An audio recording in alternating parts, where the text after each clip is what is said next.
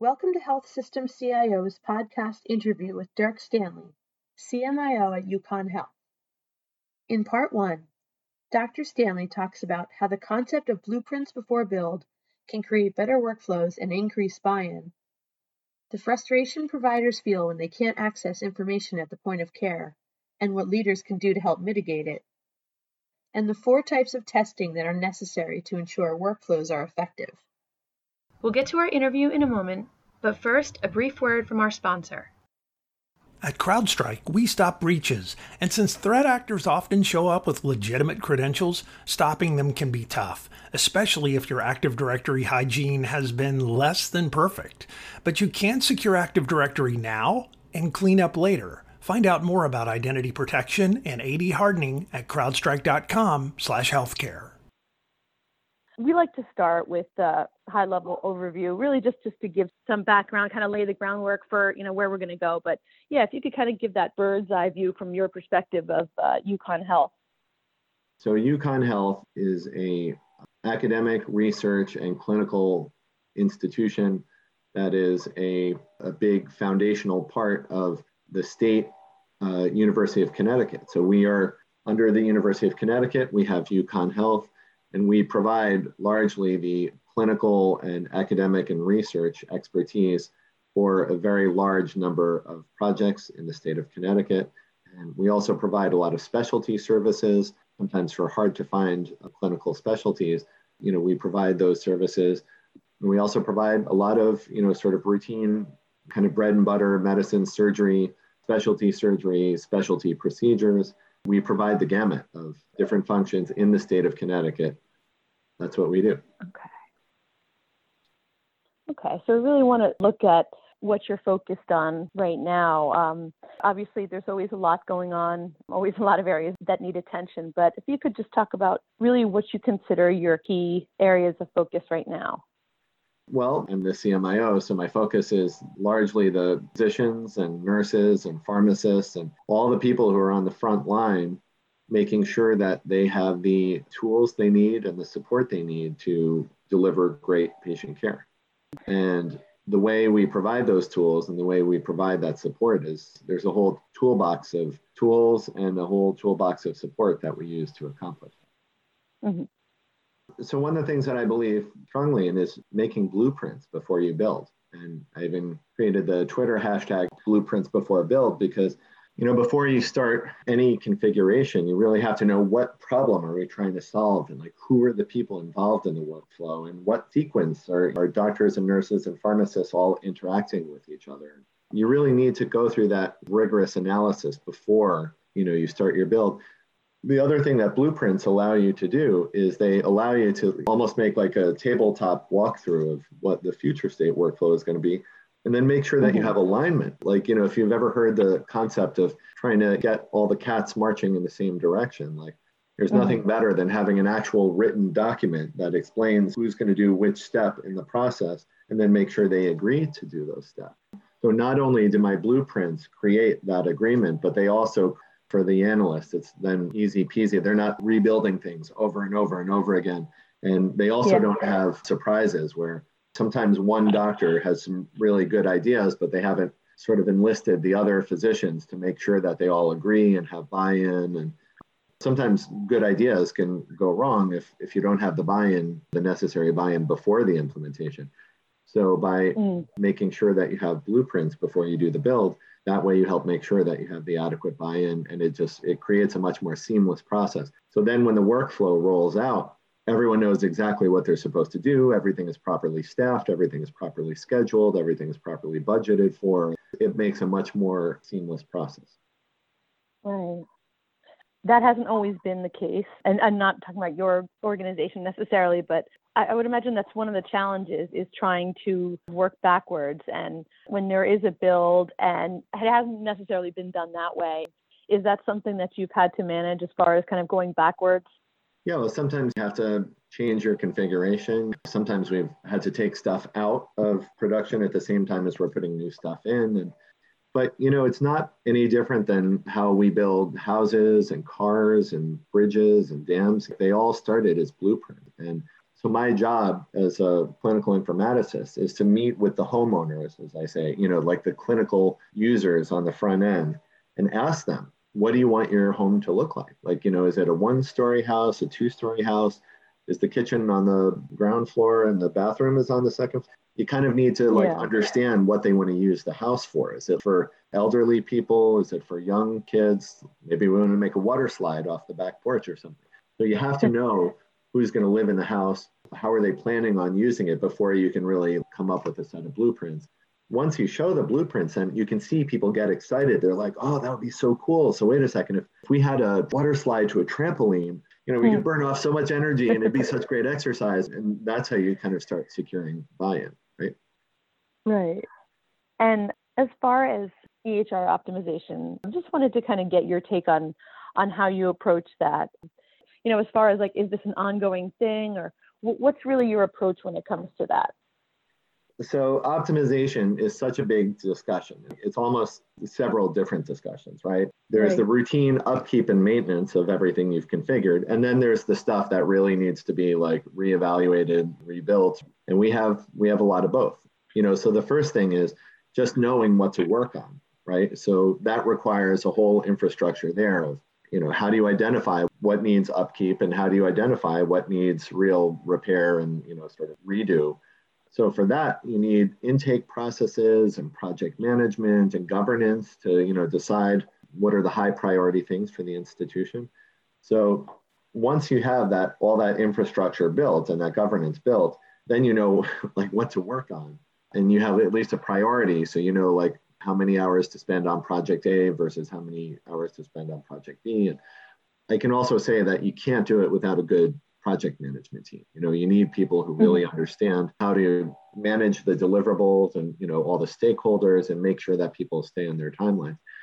I guess the area where I come in is, uh, you know, from a clinical informatics standpoint, I'm sort of one of the early people who analyzes things to look at like what is the workflow, what's the current state workflow, and understanding the current state workflow and documenting the current state workflow, that's like your point A. If you're trying to get mm-hmm. from point A to point B, you need to know point A. So I get involved very much in documenting the point A.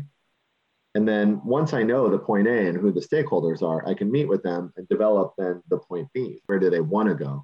And so once I have a good vision of how to get from point A to point B, then I go back to our project management team and often other leaders to discuss what are the deliverables exactly that we're going to need? Who exactly are the stakeholders we're going to need? Would the project sort of look like? Could we do this as one whole project or do we need to break it up into different projects? And then setting up an engagement strategy with the leaders in those areas so that they understand both point A and point B and that they're in agreement to move from point A to point and so I involved a lot in the early analysis and then the development and the execution of all these projects. Okay. Yeah, I think you're right. It really is such a broad area when you talk about optimization.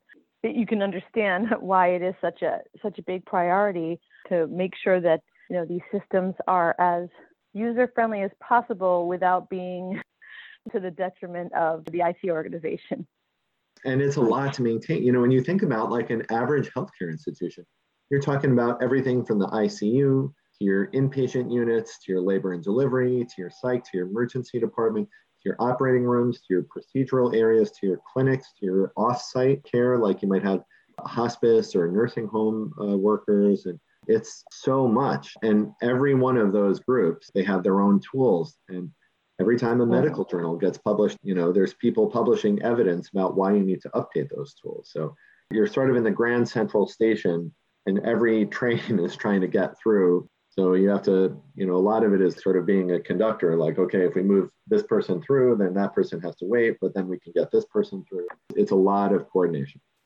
Yeah, I can imagine. And are there certain um, committees set up just as far as when there are changes that are being requested? How is that something that uh, you manage? So I don't really manage the prioritization committees, largely our senior leadership. And they're the mm-hmm. ones ultimately who are responsible for the overall operations of the organizations.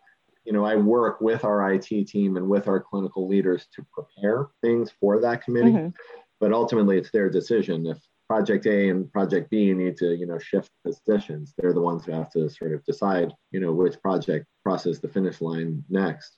So they're largely involved in that. So we have an IT prioritization committee that's largely mm-hmm. populated with the leadership of our hospital, and they continuously meet with our head of our project management to look at like the projects in progress and the projects that are you know being queued up and and then they have to sort of decide what we have resources for and what the priority is for all these so with all the mergers acquisitions everything going on right now there, there's so many organizations so many leaders we speak to who are going through uh, you know, migrations again and just wanted to talk a bit about your, your own experience with the Epic rollout and what were some of the things that your team did right or wrong, but some of those takeaways, because I think that's something that people are really looking for information on this right now.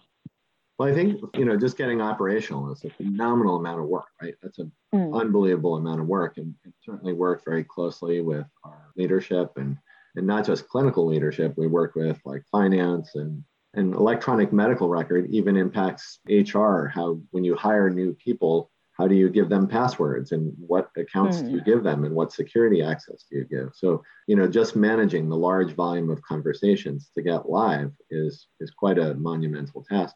And so I'm very happy to report that in April of 2018, we were able to do that.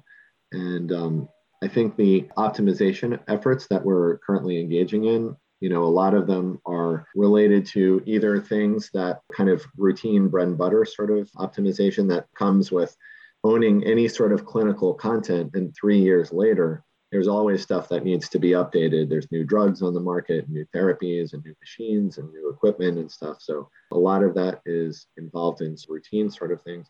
Sometimes we uncover during the process things that needed to be optimized maybe before the Epic go live but if it wasn't optimized before the epic go live you know we have to optimize it after the epic go live and you know mm-hmm. some stuff probably would have been easier to optimize before the go live but you know and in some cases we were able to do that in other cases time didn't really permit us to do that so you know we're engaged in optimizing those processes now right I mean, it's the prime example where you're talking about blueprint before build that I'm sure that really comes into play and will continue to come into play for years after.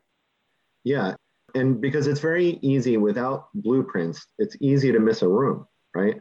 And so you can build a house and then have this like, oh, we left a space for a kitchen, but we didn't actually build a kitchen. Do you need to use the kitchen? like, right, so right. As a physician, it's very, very frustrating when you're trying to take care of a patient sitting in front of you and there's a missing step in the process. Yeah. And doctors and nurses and pharmacists will overcome that missing step. You know, they'll pick up the phone, they'll send the email, they'll do whatever it takes to make sure that the patient gets the care that they need. But you know, it's if you have to order a procedure and it takes like multiple phone calls to make sure that the procedure happens or that the necessary authorizations have been obtained or you know that the scheduling has been correctly done or whatever, it's frustrating. And I think that is one area where in planning the move from point A to point B, we need to make sure when we arrive at point B that every step of the workflow is accounted for. And there's a whole rigor of change management that when you're testing what you're about to put into production, you want to make sure not just that you're doing your unit testing and your integrated testing and your regression testing, but you also need to do end user acceptance testing and making sure that those four testing steps are included before you roll it out is really helpful in making sure that you've covered the entire workflow. Yeah, as far as that end user acceptance, that seems like something that that could be tricky when you're dealing with different personalities. So, any kind of thoughts on how how well, no. maybe how that can be approached? Well, you know, in healthcare, like pretty much everybody agrees on the same thing. You know that. That's well, like, of course. No, it's very, very complicated. And even inside the same department, sometimes the doctors and nurses don't agree on, you know, what the best solution is. So very often, mm. you know, we usually start with frontline providers, physicians and nurses and pharmacists who are involved in the workflow. But when they can't come to agreement, then we have to escalate it usually to their bosses and their department chiefs and, and then plan a meeting like, how are we going to do this going forward? And so they they also play an important role in getting alignment and ultimately people to sign off on the blueprints. Thank you for listening to this podcast from healthsystemcio.com. To hear other podcasts, visit our website or subscribe to our account in iTunes at healthsystemcio.com backslash podcast.